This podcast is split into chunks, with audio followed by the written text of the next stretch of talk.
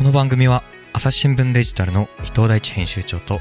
ウィズニュースの奥山翔二郎編集長がメディアにまつわる話題を語り尽くします。MC はニュースの現場からの神田大輔。さて今回のテーマは？あれ伊藤さんはさうん、いあのウィル・スミスの一件はどう思いました？やあれびっくりしましたね。びっくりしましたね。なんか日米のこのはいはい受け止めの結構違いっていうのが、あーねあの興味深かったですね。どう違うんでしたっけ、まああのアメリカの方はまあやっぱり暴力いかんと、うんウィルスもスミス何事だという論調が基本で、まああの日本の場合はまあ家族守ってかっこいいねっていう反応うんうんもそれなりにあったんですよ。うん日本も両方ありますよ、両方あるけど、あのまあ、彼を擁護するようなところもあって、まあ、なんかそこは結構トーンが違ったのかなっていう気がします。ね。まあ、雑に始めましたけれども、えー、と3月に、ね、アカデミー賞の授賞式があって、そこであのウィルススミウィル・スミスさんが、えー激切れして、ですね、えーコメディアン、これは、えー、とクリス・ロックさんね。クリス・ロックさん？うんうん、あそうだ、クリス・ロックさんを平手打ちしたっていうね、えーもうまさにね、全世界が注目しているところでいきなりぶん殴ったもんだから、もう大変な衝撃だったわけなんですけれども、いろいろな文脈があってね、で、えーと、ウィル・スミスさんは多分ね、日本でも誰でも知ってると思うんですよ、めちゃめちゃ有名な俳優さんですよね。で、えーと、お連れ合いがですね、ジェイダさんっていうんだけど、この方もね、えー俳優さんで、マトリックス・リローデッドとかね、出てる結構有名な俳優さんなんですけれども、が、えー脱毛症になったと。で、その脱毛症になって、その後、その髪の毛を短くしていたところを、まあちょっと揶揄するような発言だったよっていうことで、ただ別に、なんていうんですかね、なんて正確に言ったのかな、GI ジェーンに、次の GI ジェーンに出たらどうだいみたいなね、感じのことを言った。GI ジェーンってそもそも知ってました？伊藤さん。知らない。僕も知らない。岡山さん知ってた？知らないです。き聞いたことはあるけど、絵が浮かばないです。えっ、と、GI ジェーンっていうのは、GI ジョーは知ってますか？知ってる。岡山さん知ってる、それ知ってます。うん、?GI、GI ジョーって何でも僕も知ってんだけど、なんか米兵ぐらいのイメージしかないんですけどね。お人形とかでよく遊んでうんるやつ。、そういうイメージ。ね。で、GI ジェーンっていうのはなんかそれも映画があって、えっ、と、すごい軍隊で厳しいね、なんか僕見てませんから、あの、サイトの情報とかで見ただけですけれども、女性が入隊して、そのしごきに耐えてね、いろんなことが起こるっていう、そういう映画だそうで、うん。だから GI ジョーンになぞなぞらえてるんですよね。で、その中で GI ジェーン、えー主人公ですよね、が、えっ、と、髪の毛をやっぱり長いのをね、ばっさりとお丸刈りにして、で、こう、私は頑張るんだ、えー気合を入れていくんだっていうような、そういう印象的なシーンがあって、だからその主人公があ丸刈りなんですよね。っていうところになぞらえたっていう、そういう話だったんですけれども、あこれ、岡山さんは何？どう？どっち派？ああ、これは、まあ、暴力うん。いかんぜよ派なんですけど、そうまあそうそう。それにつきますけどね。なんか、まあ、面白いって言ったらあれなんですけど、面白いよねでもね。反応をちょっと私、斜めから見てしまって、まあいつもそうですね、はい、普段ちょっと気の利いたことを言いたいおっさんクラスターがですね、まあ自分もそうでしょ。はい、はい。僕もそうです。こう、SNS でうん。何言うかなと思って見てたら、結構こうマッチョなことをみんな言ってて、だから家族大事だろうって、俺もやるぜ 梅沢富美男さんみたいですね。そうそうそう、はい。であれはよくわかんないですけど僕の受け止めとしては、ちょっと気の利いたこと言ってやろうかなと思ってはしご外されちゃった残念なパターンかなって気がして。味が外されたってどういうこと？その後やっぱり暴力ダメじゃんやっぱり、はいはい。ウクライナとかあんじゃんみたいな話になってきた時に、なんか初速で反応した人たちがちょっとなんか沈黙しちゃうみたいな そうだったんですか？っていうふうに見ててああなんかよく考えて発信したいなと思ったなるほどね。次第です。岡山さん自身はそんなにツイートとかねやる方じゃないもんね。そうですね、ああいうの見てると、本当にうん。なんか、デスクワークしてから出したいなと思いますよね。ツイートですか、はい、あー。え伊藤さんはどっち派ですか？いや、ダメダメでしょ、は。ダメでしょううんね、うん。うんこれでもさっきの話だけど、やっぱなんかみんな今ありますよね、その自分の欲求として、ちょっといいこと言ってやろうじゃないか的なね、あるいは人と違うことでみんなが感心してくれそうなことを言いたいなみたいなね、伊藤さんもそういうのある？もうなくなりましたね。なくなった？前はあったけど前はは前は多少なりともあった。おー前っていうのはもうこの会社来る前とかですかね。来る前。うーん、はなんでなくなったんですか？そうですね。まあこううーんなんででしょうね。まあある程度そのソーシャルメディアを経由して友達ができたり、まあ、したんですよ。うん。でそれはまあ僕の人生をすごく豊かにしましたし、うんまあ、今の仕事にもつながってると思うんですようん、いいね。じゃないですか。まあでもそのその広がりも限界あんなっていう、限界っていうと、あのこれ以上やっても嫌われることは多くなっても、うん。あの友達は増えねえなっていうのは、まあ、少なくとも今の僕のままでは、なるほどね。っていうのはまあ感じてて、うん。でそれを感じてからもうもうソーシャルメディアが一切つまらなくなりましたね。全く見てないも ん。あのはいはい。客観的にどういうものが流行ってるんだろうっていうのはリサーチには使うけど、自分で、トレンドとかをね。うんうん、なんか自分でこう能動的に個人として使うってことは全くしなくなりましたね。おー。はい。もう加工追も全部消しちゃった。いや、消してないんじゃないかな。うん。うんなんかそのツイッター自体ももうなんかね前にあの伊藤さんのツイッターをねこう取り上げるっていうね あの伊藤さんにとっては地獄のような回があったけれどもあった最近ツイートしてくれないから寂しいですけどじゃあそういうことですか？そうなんですよね。いや今回のやあのそのウィル・スミスさんの一件もねそうこかなり SNS 上でみんなああだこうだみたいなこと言っててねそれ自体が面白いなとは思ってたんですけどでもこれ難しいですよね。すごい複雑な話だなっていうのを思いましたね。うん。でそれは何でかっていうとやっぱまず天聖人語とかにも書いてありましたけれどもこれ、えーアカデミー賞ならではの文脈っていうのがあるんですよね。毎年こういうことをやってるっていうね、でなんかローストとか言うらしいですけどアメリカにおいてはまあヨーロッパもそうかな。この著名人セレブ政治家も含めてですけどでそのおいじりの対象になるっていうか、まあそれを感受するというかねそういうのがまあお笑いの文化として共有されていると。で割とその強者と弱者っていうのをはっきりと分けるところがあって弱者に対していじるってことは絶対しないし、まあ、すれば社会問題になるんだけど強者に対して例えばトランプ大統あ前大統領かとかね、まあ、バイデンさんもそうですけど大統領みたいな人とかあとそれこそウィル・スミスさんみたいなセレブっていうのはそういうふうにするんだよっていうねのがまずありますよっていう文脈。うん。これ知ってましたか伊藤さん？全く知らない。ね、僕も初めて知ったし、小倉山さんはでもほら、ね、レッドオクトーバー応援のファンだから、はい。こういうやっぱりハリウッド文脈も詳しいの、あでもたまに映画のシーンとかで、うん、そのスタンダップコメディですか？そうそうそう、なんかああいうのは日本だと絶対放送禁止みたいな、うん。村本さんまだ可愛いぐらいな、あウーマンラッシュアワーの村本さんね、うん。まあ、うま彼もそれに憧れて渡米したみたいなのもああもうしたんでしたっけね、行くとかしたするとか、そうですね。はいはい、でも全然こう日本の民放的にはむしろ今すごく綺麗な世界に突き進んでいるのとは対照的だなという気はしますよね。ききれいなのかしら、なんかこう、ウィズニュースで連載している鈴木明さんというライターさん、お笑いの専門ライターなんですよ。ねやっ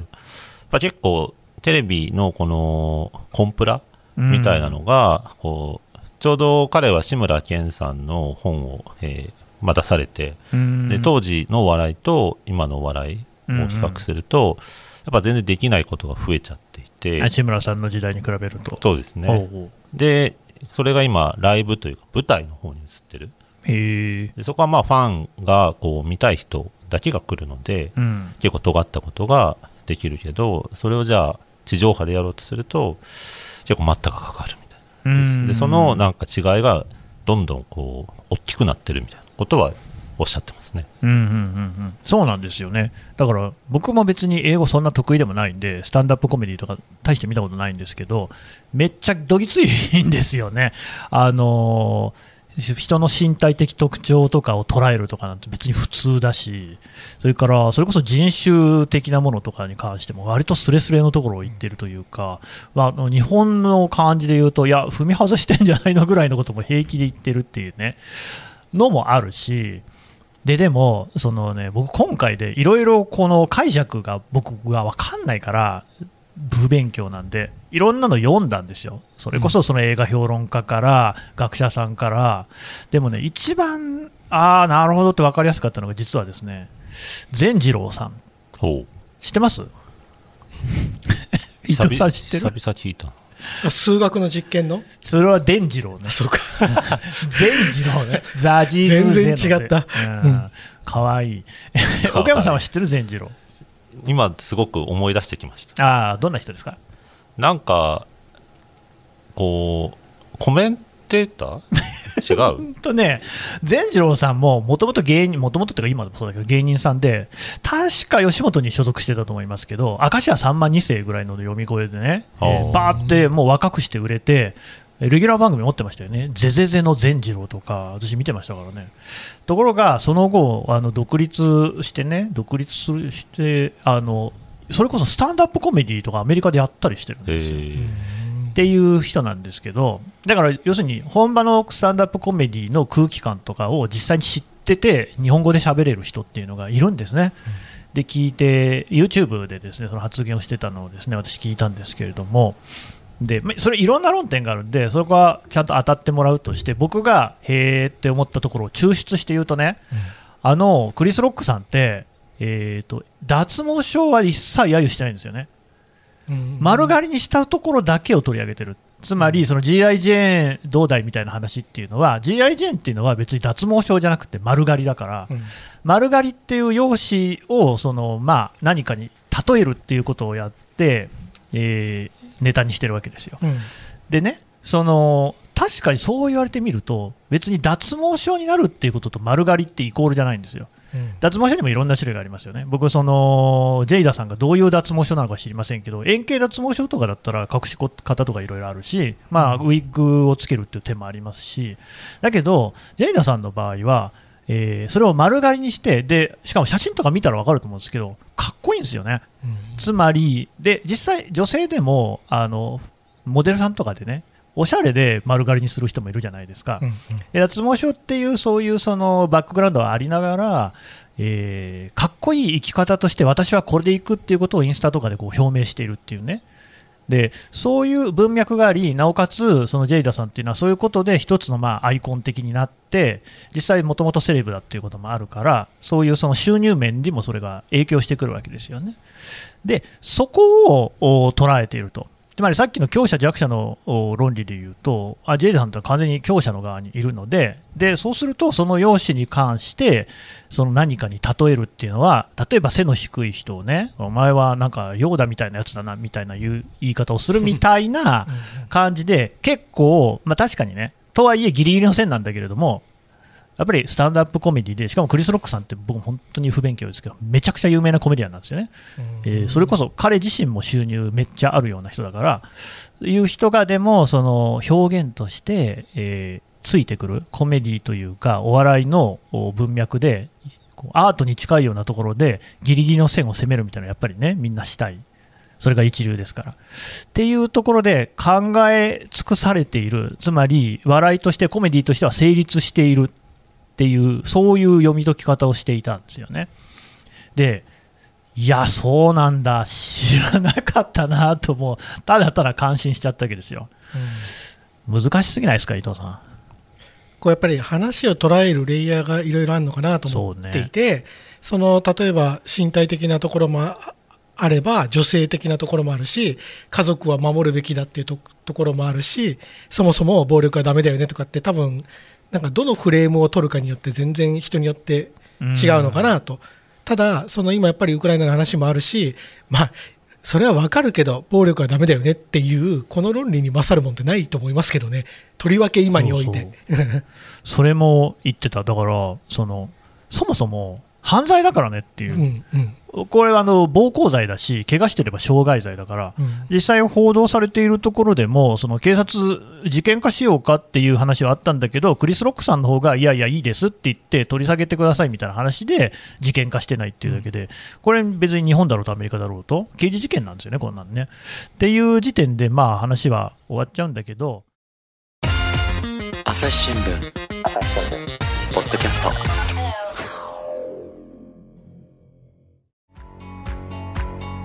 私は朝日新聞歩きき。人工音声が伝える速報ニュースのポッドキャストです。通勤中でもお料理中でも運動中でも趣味の作業中でも何かしながら最新のニュースをフォローできます。あなたの知りたいニュースどこででも。朝日新聞ある聞き。たった数分で今日のニュースをまとめ聞き。あとそのもう一つのね、その家族を守る、連れ合いをお悪く言われたことに対してっていうね、これはどうですか、奥山さん？うん、なんか私気持ち悪いなと思って、あ気持ち悪い。うん。それがなんかこう言い返しにくい形でうん。主張してくるなみたいな風に見えて、でなんか言ってる方も自己満足というかコミュニケーションのなんかチャンネルがその時点で閉ざされちゃうような議論になる匂いを感じて、うんうんで冒頭申し上げたちょっとそういう発信をしている人たちが残念に見えちゃったんですよね。うん、はしご外れちゃった人たち。そうですね、はい。うん。え伊藤さんはこの件はどうですか、まあ僕そんなに今あの SNS 自体やってないんで。いや、まあ別にいいんですけど、わからんけどうん。家族とかを、うん。おまあ、ディスられた時に、うん。そこでね、バッと出ていって、その怒りを表明する、殴るはじゃあちょっと置いとくとして、怒りを表明するっていうことが、やっぱりウィル・スミス、よくやったと、うん。ね、そんな風に奥さんを悪く言われたら、黙っちゃいられないよねっていうのが、わりかしこうある論調というかですね、うんうん。えなんですけど、その辺どうですかね、なんか別に手出さなかったら好きなこと言えばいいんじゃないかと僕は思いますけどね。口で言うなら OK。うん。うんやっぱりそういう身内なんかをおディスられたら、伊藤さんもそうやって怒る？いやいや、まあ言われ方によって怒ると思いますよ。だってこれで全く怒んないっていうのもなかなかおかし難しいと思いますけどね。う うんん。これね、でも逆に言うと、ウィル・スミスさんはよくその場でその、まあ、暴力のことでね、怒れたなと思って、うんだってアカデミー賞の授賞式って、えーなかなか、まあ、まあ我々記者会見とか行くけど、記者会見でも、なんかその、例えば、えー不祥事があった時とかに、役所なりね、企業なりが会見開く時とかっていうのなんかでも、その記者の側で質問をもちろんするんだけど、これはなんかその、ね、全問答みたいにヘラヘラとこうね、言いひら言い逃れをしているなみたいな時に、じゃあ質問で怒れるかっていうと、結構難しいですよ。僕割とやるのをなんかこう、うまい具合にコントロールしようと思ってたけど、そんなにね、すぐにできないんですよね。うんうん。だそのい怒りっていうのの感情って、結構こう、アンガーコントロールとして対象になってるぐらいで、はい人前で見せるもんじゃないよ的なのが現在かな。確かに思うんですよね確かに。いそれはどうですか？伊藤さんは怒れる？や僕全然、あなた怒ってるとこ僕見たことない気がする。まあ、意味ないと思ってるから、基本的に。あ、そういう文脈なんだ。意味ない。意味ない。うんどうして意味ないんですか？いやあのもし怒るとしたら、考え抜いた上でそれしかないから怒る。あのうん突発的に感情的に怒るってことはないないですね。いや、これはちょっと言っとかんとダメだなみたいな、まあでも言い方がこうしようかなみたいなのはあるけど、でも多分それ怒るっていうのと違う気がする。うーんでもどう伊藤さん、僕なんかね、自分を思い返してみるとね、そのまあ、家庭内は子供もいるし、いろいろありますけど、あの会社で、仕事で人を怒ったことって、じゃあいつかなと思ったら、全然思い出せないぐらいですよ。いや、ないですよね。そんないよね。うんそれはさ、しかしその、それがいいのかしら？その方がいいのかな？なんか僕はもうはっきり言って面倒くさいから怒んないんですよ。うんまあそれはわかる。いいな何何にも僕にとっていいことがないからうん怒んないの、うんうん人のこと考えてるんじゃないんですよ、それは。うんわがまま。うんうん伊藤さんどこれだって人変えるのって難しいじゃないですかう。僕も人は変わんないと思ってんのよ。うん 人は変えられないと思ってるんですよね。ましてや今そこで怒鳴って変わるのかって話じゃないですか。やっぱもしそれやろうと思うんだったら、やっぱり考えないといけないから。本当に変えようとしたら別の手でやんなきゃいけないそうそうそうそう。ね。そう。岡山さんどもう一うです？か切ないっす。そうですね、まあ、さっき言ったちょっとコミュニケーションのチャンネルが閉ざすのと似てるような気がするんですけど、うん何のためにその感情をぶつけるのかみたいなのを考えると基本なんか自己満足に過ぎないうんうん気がしてくるので、まあ、それですっきりする人っでそれが許される環境にある人がいるのか分かんないんですけど あればいいんですけどはい、まあめったにないですよねそうね。だったらしない方がいいなっていう気はしますよねうーん、そうなんですよね。だそこら辺もね、またなんか今回の件でね、こう皆さんがね、ピンときたというか、今回、そのウィル・スミスさんの件は、割とこう多くの人がですね何か自分事として捉えているなっていうふうに思ったわけですよ。そういうその怒りの発露みたいなこともあるのかなっていうね。うーんで、なんかね、その確かに今まで2人の口から出てきましたけどね、ウクライナって言葉がね、この件って、わりかしそのウクライナの話とも二重写しに岡山さん、なりますかね？うーんなんかすごくウクライナを何かと結びつけるのってむちゃくちゃ難しいうんですけれども。まあ、簡単だし難しいというかね、できるっちゃできるんだけど。そうなんですよね、うん。ただ結構つながる場面はそのウィル・スミスさんだけじゃなくてもあるなと思ってて。でなんかなるべくつなげて考えてもいいんじゃないかなっていう気はしてるんですよね、まあすごく最近だと、まあ、虐殺みたいな話も出てきて、うん。よりちょっとこう、まあ一筋縄ではいかないこうテーマにはなりつつありますけどもうん。ただこう、まあ、今日政府専用機で20人こう避難民として これ収録している時点でですね、ね。収録している時点ではですね直近であのキエフ、キーウか近郊のブチャっていうね町で、えー虐殺が行われたっていうのが問題になっているのと、あとそうポーランドから政府専用機でなんと20人がですねウクライナの方が林外相と一緒に帰ってくるっていうね。はいっていうことで、まあ、あの何やかんや接点は増えているわけなので、うん。なんか引きつけて考える分にはいいいいのかなとは思っています。っていう意味で言うと、やっぱ暴力っていうのは、やっぱプーチン氏に重なってくるのかなと。うん。伊藤さんはどうですか、まあ、その今までこう権力を奪取するのに、うん。まあ、人殺しというのはずっと行われてきていてでそのまあ2回の大きな大戦だとかを終えてやっぱいけないよねっていうのは、まあ、一応人類社会が合意してるわけじゃないですか。うんうん。だから、それって、まあ、そのいろいろ歴史観ね、例えばプーチン大統領が持っている、いや、もともとウクライナって一緒の国だったじゃんとか、うん。そういうのの是非を超えて、いや、でも暴力はダメだよねって、何がどんな理由があっても、でも暴力はダメだよねっていうのを基本にしましょうっていうのは、まあ、一応、人類が合意してるわけじゃないですか。過去の対戦を経験して。なので、まあ、あのそこのルールに戻ってくるよねっていうのは、まあ、本当は決して軽く結びつけてはいけない話ですよ、その普通の市民の方が何百人もね、殺害されたりってことと、えっと、ハリウッドスターが壇上で殴った殴られたって、うん。まあ、こっちはどうでもいい話だからね、すごく、うん。その比べたら。うん。だけど、あの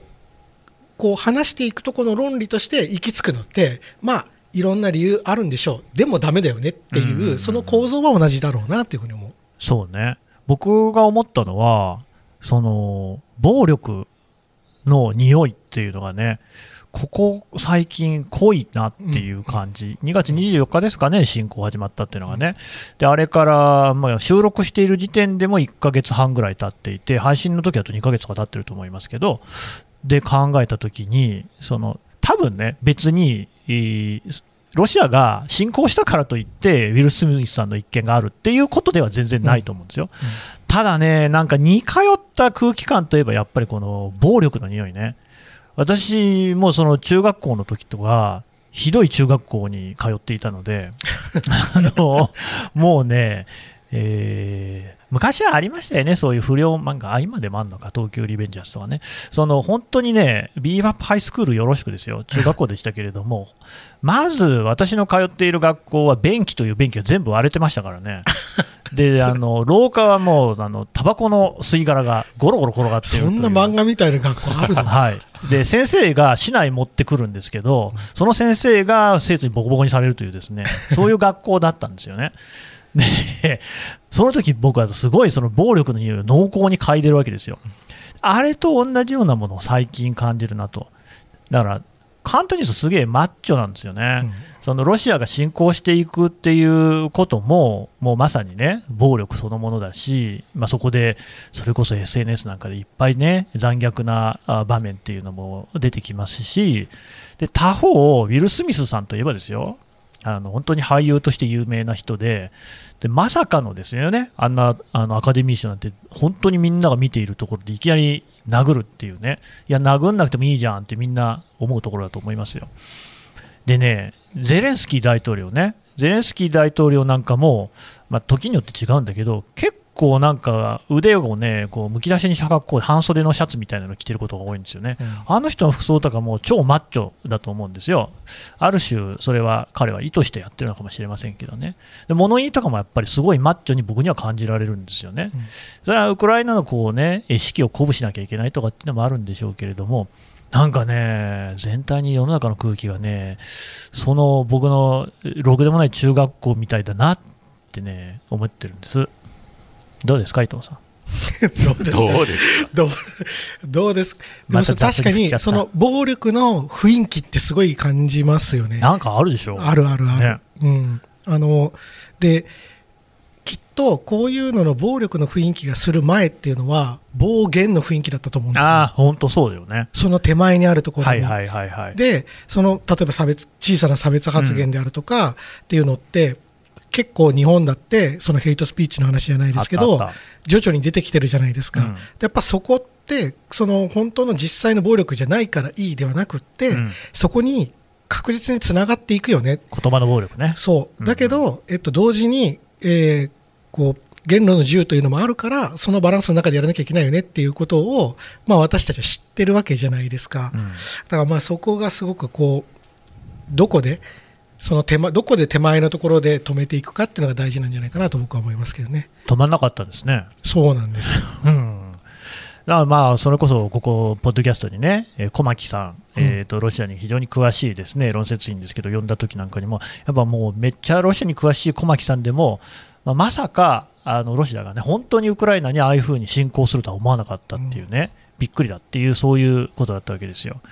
うん、でもそうなんですよね、つい最近までというか、まあ、今もなんだろうけれども、言葉の暴力ですよね、それこそ SNS なんかで心ない言葉を投げつけられた末に、自ら命を絶つっていうね、問題であったりとか、いろいろ言ってたはずなのに、なんかすげえ普通に暴力の世界になっちゃってる感じが、僕はするんだけど、奥山さんはそうでもない？いやでも今伊藤さんおっしゃったうん、暴言っていうの暴が、まあトランプ氏なんかもそうですけど、うんあ言っていいんだみたいなあ確かにね。ちょっと前にどっかスイッチ入ったなっていうトランプさんの出現で空気感変わってますよね。今までだとやっぱもうアウトみたいなそうそうそうそう。バイバイみたいなやつが、うんなんか結構許されちゃうみたいな、うんうんうんっていうのがこうまああってで結局そういうのってこうどんどん、まあ、暴力とともに狡猾というか、うんなんかトランプさんなんかはこう、まあ、あえて言ってるようなところもそうですね。ありますしでそれをこう手段として言葉を用いるような流れがこう、まあ、権力者というか、うんパワーを持ってる人が生まれ始めててなんか暴力と狡猾さみたいなのが合体しちゃっているなみたいな気がしてすごくこうコントロールしにくそうな感じですよね。うん、僕ね、それを日本で感じるのはね、麻生さんなんだよね、麻生太郎さん。あの人、記者会見の時とかでめちゃくちゃ記者に対してく言葉汚いじゃないですか。すね。あのかなり責任をこうなんか責任をというかなんかね揶揄するようなこととか普通で言うしねあともう一つあの人は、えー、と元財務省ですよねで森友問題の時にあれだけまず公文書をですね偽造するっていう問題がありなおかつそれであの亡くなってるわけですよ。財務省のそれをややることになった職員の方がね、っていう超巨大な問題が起きたにもかかわらず全くやめなかったじゃないですか。でそれはまあ安倍さんもそうなんだけど、安倍さんはまずとまだともかくとして、やっぱ麻生さんはあれだけのね、えー大きい事件があったんだから、そりゃやっぱやめるだろうなと思ったら全然やめなかったし、いまだにその自民党の中で副総裁でしたっけね、やってるっていう、普通に政治家として延命をしているっていうね。そもそもあれですよね、麻生さんの時に政権交代があってるわけですよね。あそうですね、自民党でね、その後で、えー、と鳩山さんが民主党で政権になった。なのになんか自民党でなんであんなに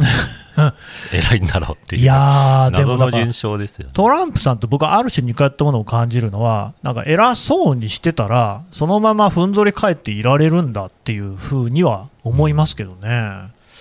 からなんか3割支持問題というか、3割支持問題？まあ、2割でもいいんですけどはいその絶対固定票の顔が見えた途端にうんそれに特化しちゃった方が安牌みたいな、うんうん。まあ、どっかで言ったかもしれないけどプーチン氏なんかもこうテレビでこう言うのといやテレビだけを見ている人にこう支持が、えー得られればあとは SNS 世代は知らんぷりしてもなんとかなるみたいな、まあ、ただ結局支持率が8割超えっていうのが独立機関でも出たのでちょっとテレプーチンさんの支持率？そうですおね。お高っ、なんかテレビ以外の人にも浸透してるんじゃないかみたいなうん。こう指摘もありますけども、まあ、なんかゼレンスキー氏がソーシャルメディアを駆使しているのと対照的に、まあ、プーチン氏は執務室でスーツカチッとして訴えるみたいなのが、まあなんかプーチン氏としてはなんかああいうのが好きな人だけが自分を支持してくれりゃいいや世界中から嫌われたっていいやっていうような開き直りに私は見えてしまうと思いますね。